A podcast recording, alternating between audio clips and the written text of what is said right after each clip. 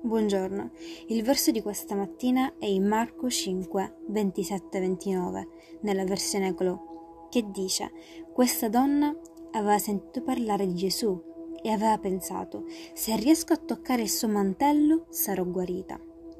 Si mise in mezzo alla folla, dietro a Gesù, e arrivò a toccare il suo mantello. Subito la perdita di sangue si fermò ed essa si sentì guarita dal suo male. Questa donna è un esempio di una grande fede. Sebbene non si sentisse sicura e probabilmente nemmeno degna di parlare con Gesù per chiedergli di guarirla, credette che se avesse potuto toccare almeno un pezzo della sua veste, allora sarebbe stata guarita. E tu quanta fiducia hai che Gesù possa compiere opere meravigliose nella tua vita? Amen. Che Dio benedica la tua giornata.